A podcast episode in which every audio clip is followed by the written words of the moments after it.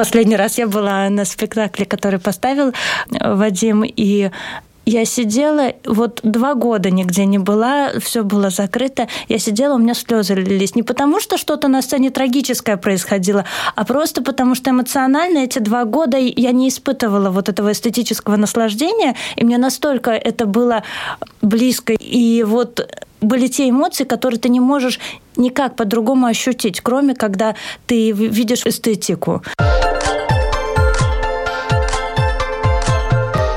Школа для родителей. Здравствуйте, с вами Марина Талапина. Спасибо, что слушаете «Школу для родителей». Напоминаю, нас можно найти практически на всех платформах, включая Spotify, Google, Apple и, конечно, на нашем сайте латвийского радио lr4.lv. И сегодня мы поговорим об эстетическом развитии ребенка. С чего и в каком возрасте начинать? в каких направлениях можно и нужно развивать. И зачем это все? Что это дает? Уважаемые слушатели, мы об этом сегодня узнаем. И в конце мы обязательно дадим лайфхаки родителям, что они могут делать сами, даже если не очень погружены в искусство. И для этого разговора мы пригласили наших коллег. Я рада представить Вадим Гроссман и Наталья Щеглова. Здравствуйте. Доброе, Доброе утро. Здравствуйте. Здравствуйте подкасты этих замечательных людей, внеклассное чтение и в гостях у книжки завоевали любовь слушателей в разных уголках мира. Их слушают и дети, и взрослые, кто э, уже знает внеклассное чтение, слышали о многих неизвестных произведениях известных авторов, истории их создания, различные интересные факты из биографии писателей рассказывает Наталья и Вадим. Ну, а в гостях у книжки, это уже для детей помладше, хотя их слушают также взрослые, судя по нашей статистике, потому что Наталья и Вадим так читают э, детские рассказы, так увлекательно рассказывают и объясняют значение незнакомых слов, что очень трудно оторваться. И не надо отрываться, надо их слушать. Так что, уважаемые слушатели, пожалуйста, ищите, находите, слушайте, погружайтесь, развивайтесь, потому что все это расширяет кругозор и развивает воображение. И также у нас сегодня еще одна гостья. Я рада представить педагог, очень разносторонний педагог, руководитель студии развития и образования детей младшего школьного возраста Артера Евгения Айзена. Евгения, добрый день. Здравствуйте. Давайте нашим слушателям сразу расскажем, что же в себя включает эстетическое развитие ребенка. Наталья. Ой, ну, я же не педагог. Я могу только, ну, что называется, предложить то, что могу предложить. Предлагайте. А вот что интересно ребенку, то и нужно. Другое дело, как же это понять, что это ему интересно? А надо пробовать больше никак. Больше никак. Конечно, мы встретим сопротивление детей, потому что заниматься чем-то, ну, что не требует особого такого напряжения, не знаю, ну, силу телевизора, досмотри мультики, вот тебе и все эстетическое воспитание. Там же тоже учат, не знаю, добру, э, что-то, какие-то яркие краски, может быть, даже это и искусство. Ну что, искусство же мультипликация, почему нет? Другое дело, что ребенку это очень просто – вот он смотрит, вот все ему показали, рассказали, потом можно пообедать, а потом можно вообще попкорн взять и продолжать это все. А эстетическое воспитание, оно же трудное. Как любое дело, оно требует какой-то отдачи какого-то напряжения. А это никто из нас не любит. Мы хотим, чтобы все вот нам дали, и, и хорошо было, и приятно, и красиво. Так что придется все-таки как мне кажется, с самого раннего возраста просто ребенку показывать, что это на самом деле интересно, это радостно, это радость этим заниматься. Даже если чего-то не понимаешь, это же не стыдно и не плохо. Это как раз о, как здорово, я этого не знал, теперь я это узнал. Но вот мне кажется, самое главное, вот этот вот путь найти, что ты должен знать, не знаю, там, басни Крылова. Нет, не должен. Он их должен захотеть прочитать. А это же самое трудное, чтобы человек сам захотел. Вот как. Увлечь, мотивировать. Да, об этом мы немножко позже поговорим. И сейчас вот эстетическое развитие звучит так емко, мощно. Я думаю, что все родители сейчас сразу так, да, да, моему ребенку это надо. А что же надо? Что же это такое? Ну, во-первых, мне кажется, эстетическое развитие, вот если мы берем детей, то это, в общем-то, любовь к красоте. И в данном случае ты вот с детства ребенку не обязательно изначально вот ему читать с детства там Карлсона, который, в общем-то, рассчитан на 5 лет, да, то есть не обязательно э, водить его в музей в этом возрасте. А изначально, в любом случае, искусство произошло от природы, то есть люди наблюдали природу. Может быть, изначально и ребенка приучать к красоте, которая его окружает. Да, и квартиру сделать так, чтобы ну, это было приятно глазу, и музыку включать, которая будет приятно слуху ребенку этого возраста, и пойти на улицу и посмотреть на листики, посмотреть, что один листик загнулся в одну сторону, другой в другую, и придумать сказку, почему этот листик вот к солнышку тянется, а этот от солнышка завял. То есть, мне кажется, здесь очень важно э, в ребенке, вот если мы говорим о дошкольном возрасте, развить именно любовь к красивому и наблюдательность.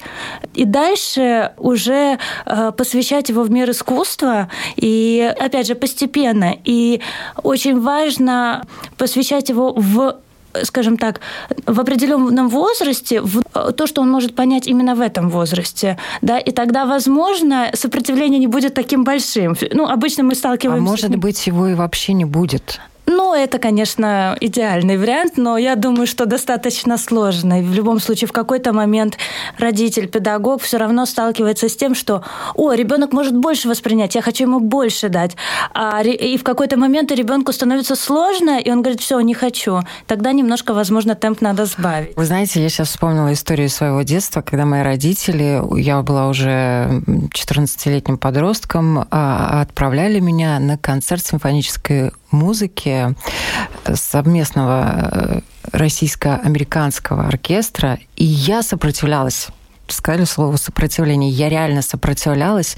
Но какова же была моя радость, когда я все-таки туда пошла, и уже потом вот это вот послевкусие, когда я сидела и наслаждалась музыкой молодых э, исполнителей, которые даже вот сама э, мысль о том, что они из разных стран собрались на одной сцене и играют такие замечательные классические произведения, вот да, тут, конечно, работа родителей, она очень важна, потому что есть вещи, которые могут понравиться, Ребенок, поскольку еще не сталкивался с ними, просто об этом не знает.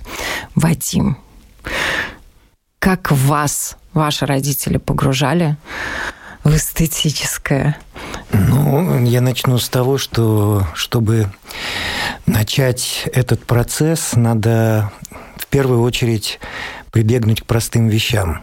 Не лениться общаться – Потому что мы все находимся на разной ступени развития, и порой дети настолько удивительны, чудесны. И вот этот момент не пропустить, чтобы ты понял, что это за личность, я с точки зрения родителя, нам всегда лениво это делать.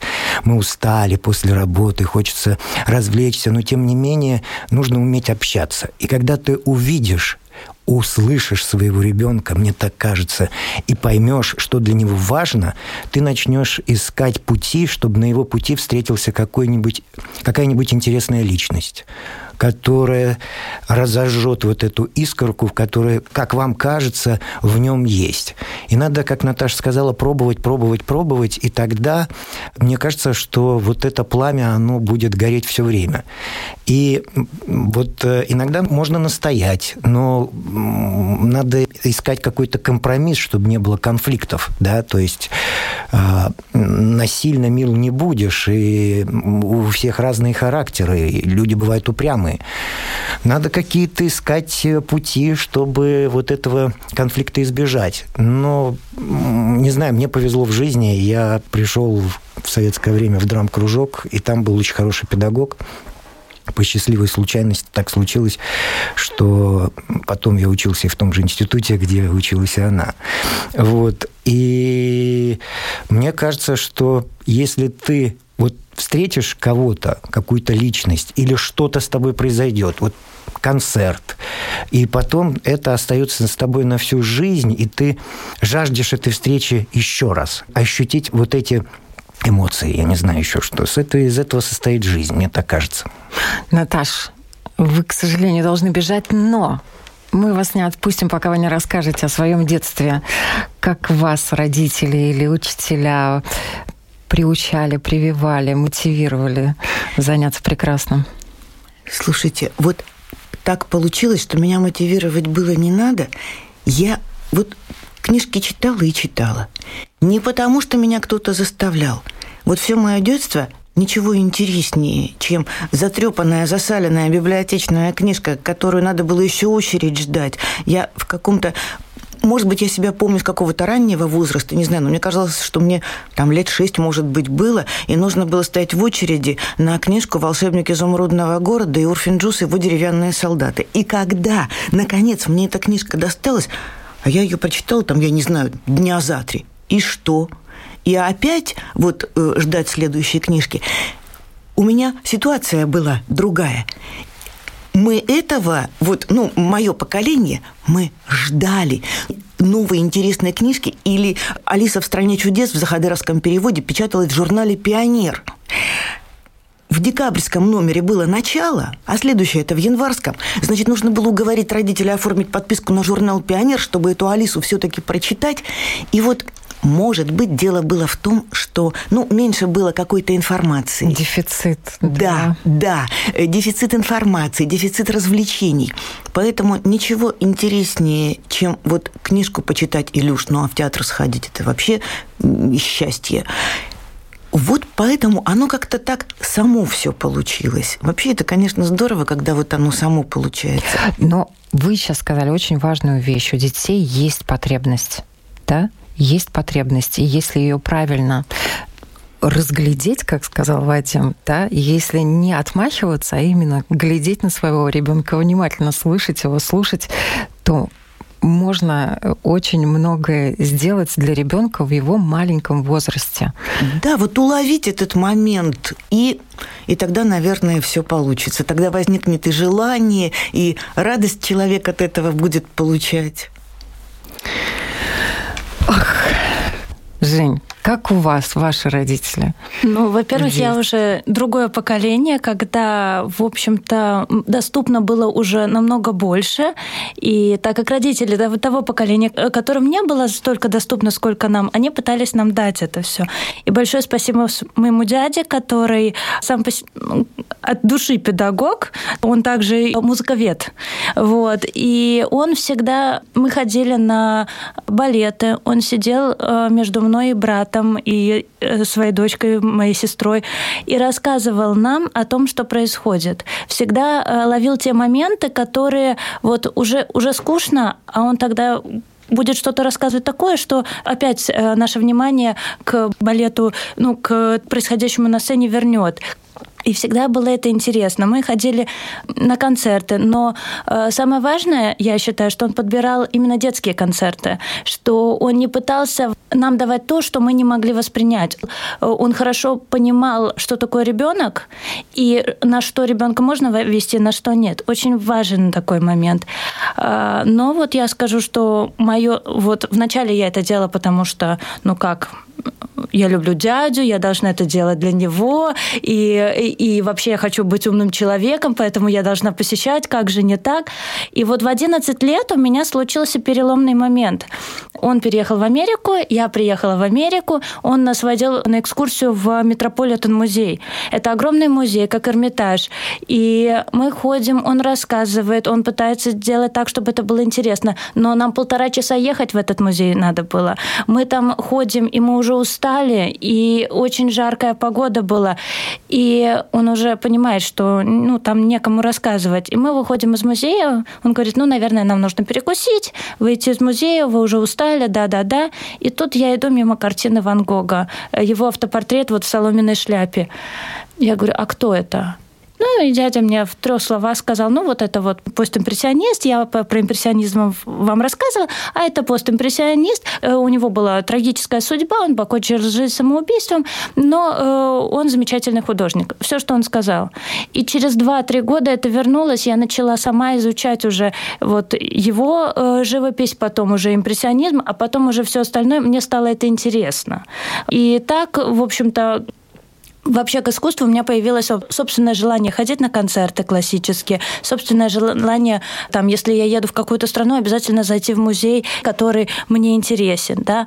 И потом это уже появилось как собственная потребность, а не потребность быть хорошей девочкой. Ну, я думаю, что у многих так. Я думаю, что, Вадим, у вас тоже наберется, накопится мешочек воспоминаний, где, что, когда вы как-то увидели, захотели, и почему вы сейчас там стремитесь там, зайти в музей, просмотреть, я не знаю, афиши, когда в другой стране находитесь, что там в театрах дают, может быть, сходить, да? Это же все из детства любопытство это к прекрасному.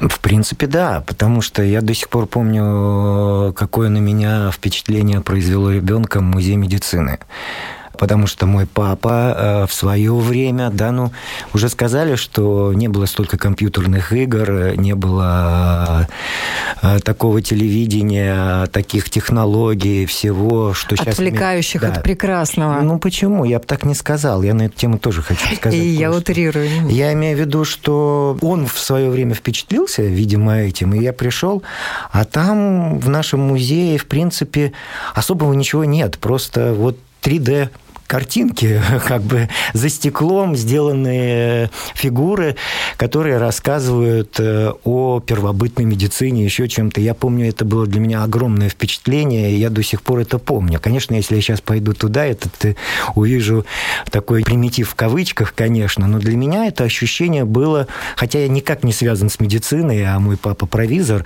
и э, как-то для него это было важно, вот, но для меня вот поход поход в музей, я понимал уже тогда, что там есть какое-то чудо к которому ты стремишься.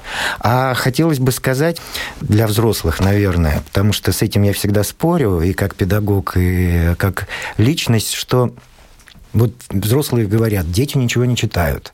Это поколение потерянное. Если мы каждый из нас начнем предъявлять претензию прежде всего к себе, потому что это от нас зависит, что они такие. Это мы не сделали того, что не научили их читать, не знаю, там, ходить в музей и так далее. И почаще бы общались с ними на равных, а не с позиции того, что вы хуже нас. И вот эта проблема отцов и детей, ее бы, наверное, не существовало, мне так кажется. Потому что, а, а что ты сделал для того, чтобы изменить эту ситуацию? Ну, вот так, немножко. Хотя бы по чуть-чуть. И тогда, наверное, это станет по-другому, все будет по-другому. Вот поэтому я предлагаю у нас э, в нашей программе сегодня немножечко помочь родителям, сказать, а что же они могут сделать такого несложного на самом деле, что действительно поможет их детям. Я с благодарностью, слушая вас, вспоминаю своих родителей, бабушку и дедушку, и думаю, господи, вот они все как-то делали легко со мной. Они меня в 4 года отвели в кукольный театр. Потому что в 4 года детей желательно вести в кукольный театр, не в большой, правильно? Вот. Потом они отвели меня на балет. Ну, конечно, это было «Лебединое озеро», «Спящая красавица». Это были те произведения, которые для ребенка там 6-7 лет очень доступны. Естественно, мне рассказывали и про сказки Гофмана, да, сюжет того, что будет происходить на сцене. Меня готовили к этому походу. И потом продолжалось, продолжалось. Музеи и так далее. И прогулки. Я с дедушкой вспоминаю замечательные прогулки. У меня дедуля тоже фармацевт. Вот. И он знал все растения на трех языках. На латинском, на русском, на старорусском. И он мне рассказывал, листочек возьмет и показывает, и рассказывает. И, и, и мне не надо было этого запоминать, что тоже очень важно. Это не были уроки биологии, запомни, это растение называется так-то и так-то. Это было все просто походе, легко по-доброму, с любовью. Вот это, наверное, главное. И очень хочется спросить, Жень, вот в каких направлениях можно и нужно обязательно э, ребенка развивать вот в том маленьком его возрасте, чтобы он потрогал, понюхал, почувствовал, услышал. Ну, наверное, вы уже все сказали. То есть рецепторы надо развивать, э, то есть чтобы он с своими ощущениями начал этот мир ну, чувствовать. Да? Как? Ну, колыбельное в детстве. Э, не каждый родитель умеет петь, но все равно голос матери это самое важное. Ну, для ребенка это самое родное опять же, ребенок засыпает, э, сколько сейчас, там, я не знаю, подборок Моцарта для того, чтобы ребенок спал. Не подходит Моцарт, возьмите что-то другое. То есть, по идее, но здесь очень важно, э, на мой взгляд, во-первых, контакт с ребенком. То есть ты уже изнутри ребенка чувствуешь, что ему нужно. А во-вторых, самому быть заинтересованным. Потому что если тебе не нравится, ты нажмешь кнопочку и поставишь, это ребенку нужно, я пошел мыть посуду, то может быть что-то произойдет, а может и не произойти. А если не произойдет, у тебя нет механизмов для того, чтобы вернуть его в это. То есть, если ты чему-то обучаешь, это не очень важно в данном случае эстетическое развитие или это будет математика или еще э, что-то подобное. Да? Очень важно чувствовать ребенка и чувствовать и любить то, что ты хочешь ему дать. Если ты не тот человек, который связан с искусством, наверное, в данном случае было бы хорошо иметь консультанта, ну, грубо говоря. Может, это нянечка, может быть, это детский садик, может быть, это просто э, другая мамочка. развития. Да, друга, или другая мамочка, которая вот этим занимается. То есть ты всегда можешь э, где-то подпитываться. Может быть, включить передачу, там, э, где читают сказки. Почему нет? В гостях у книжки. Да. да.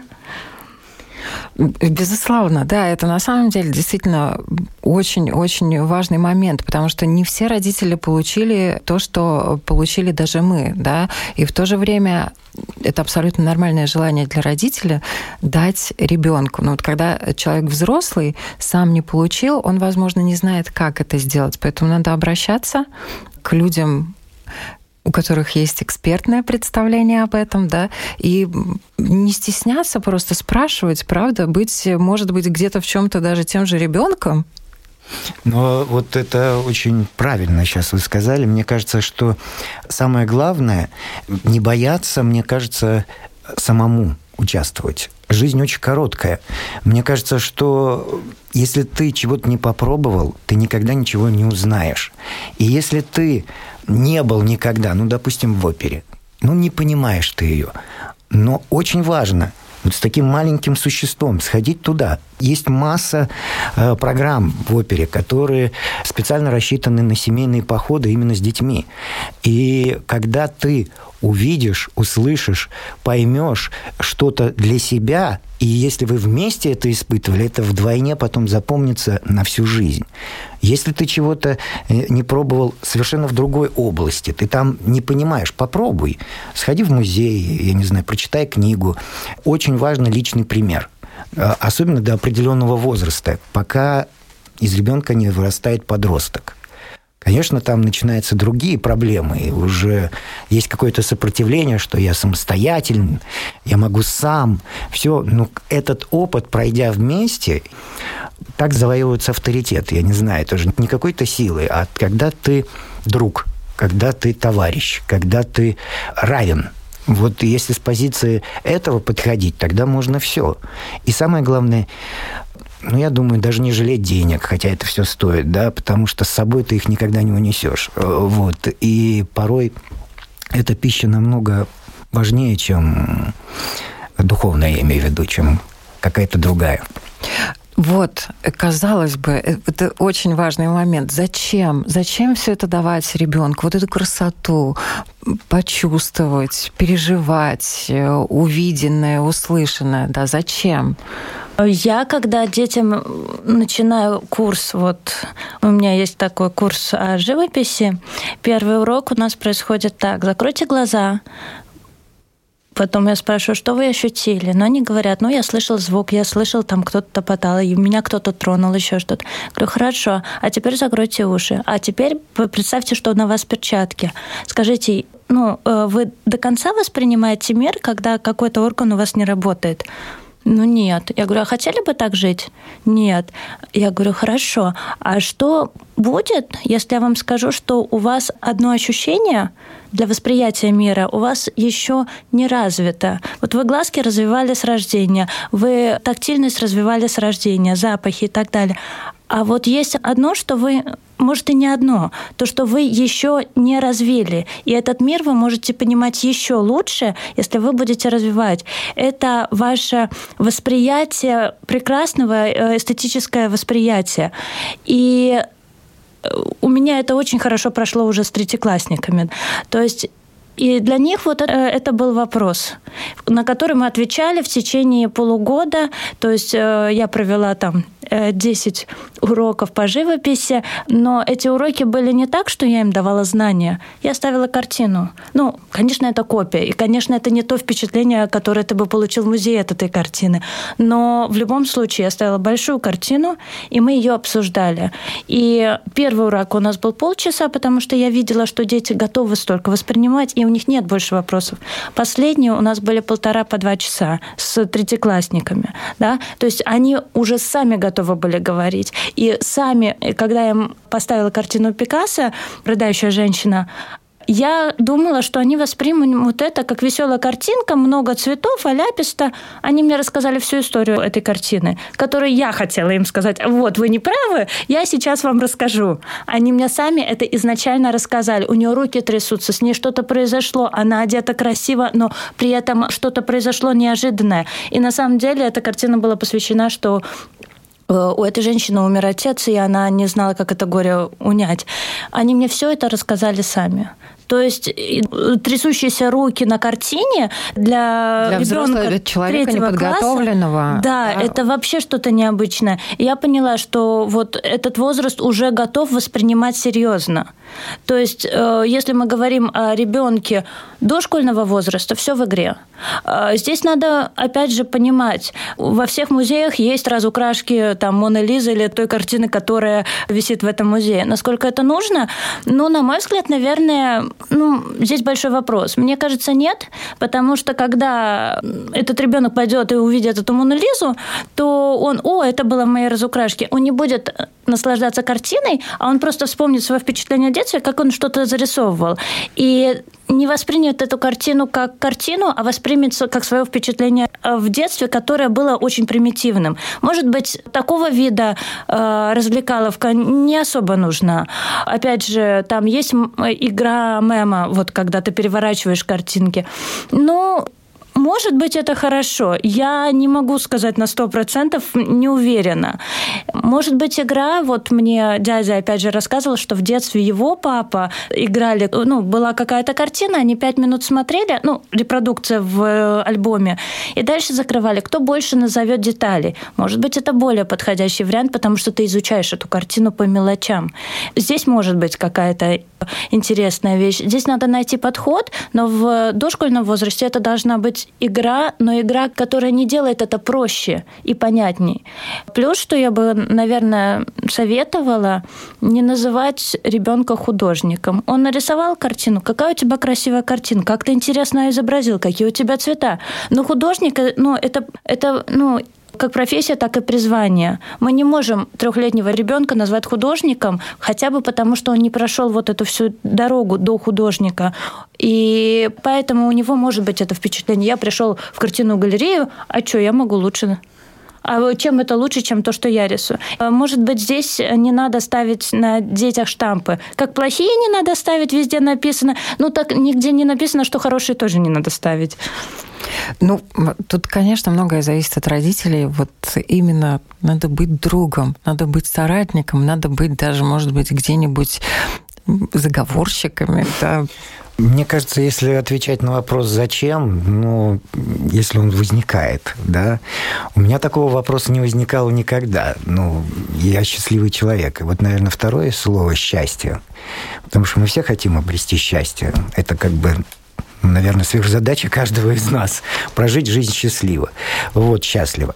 Я, мне кажется, что если так подходить к жизни, если ты хочешь быть интересным собеседником, чтобы с тобой было интересно другим, чтобы ты не был одиноким, вот для этого и нужно, чтобы ты был всесторонне развит. Я всегда своим ученикам говорю, когда, вот опять же, я встречаюсь э, с такой ситуацией, что, к сожалению, в школах сейчас очень мало литературы, и ты начинаешь называть какие-то имена каких-то персонажей, а там ноль. Я говорю, ничего страшного, это не стыдно, что ты что-то не знаешь по своему малолетству.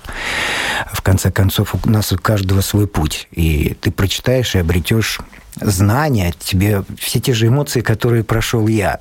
Другое дело, я доставлю другой э, глагол. А вот стыдно не хотеть знать. Вот это другое дело. И вот когда ты с этой позиции говоришь, зачем ты себя лишаешь этого? Мы с тобой в разных весовых категориях, ну, я знаю, ты нет.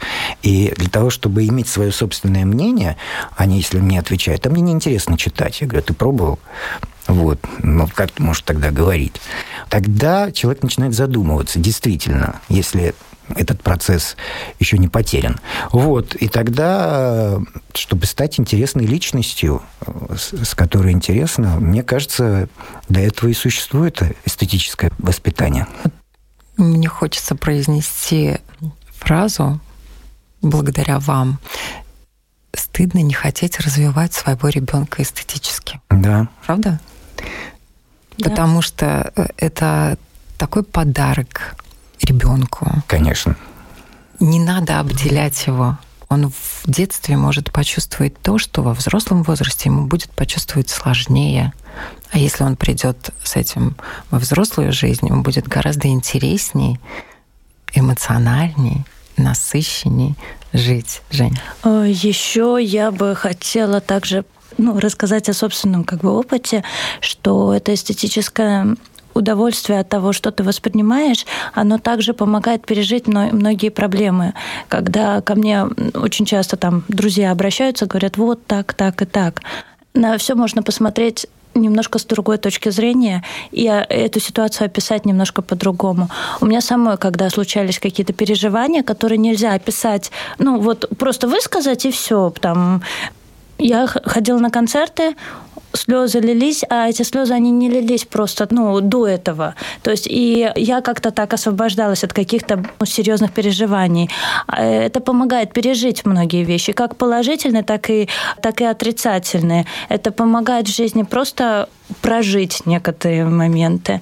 Вот. И, и насладиться, вот э, это наслаждение, оно не как от мороженого или от э, чего-то другого, это вот ты пришел на спектакль, и вот и последний раз я была на спектакле, который поставил э, Вадим, и я сидела, вот два года нигде не была, все было закрыто. Я сидела, у меня слезы лились. Не потому, что что-то на сцене трагическое происходило, а просто потому, что эмоционально эти два года я не испытывала вот этого эстетического наслаждения, и мне настолько это было близко. И вот были те эмоции, которые ты не можешь никак по-другому ощутить, кроме когда ты видишь вот эту вот эстетику.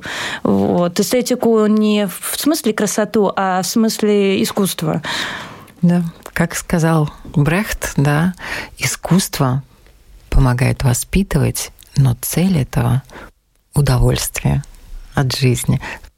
Спасибо вам большое, что были с нами. Я напоминаю, у нас сегодня в гостях Наталья Щеглова, Вадим Гроссман и Евгения Айзена. Всем хорошего дня. Спасибо, Спасибо. большое. Спасибо. Удачи.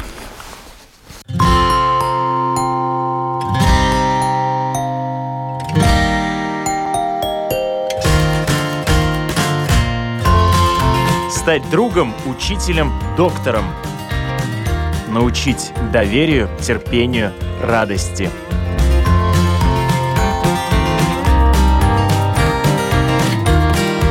Школа для родителей на Латвийском радио 4.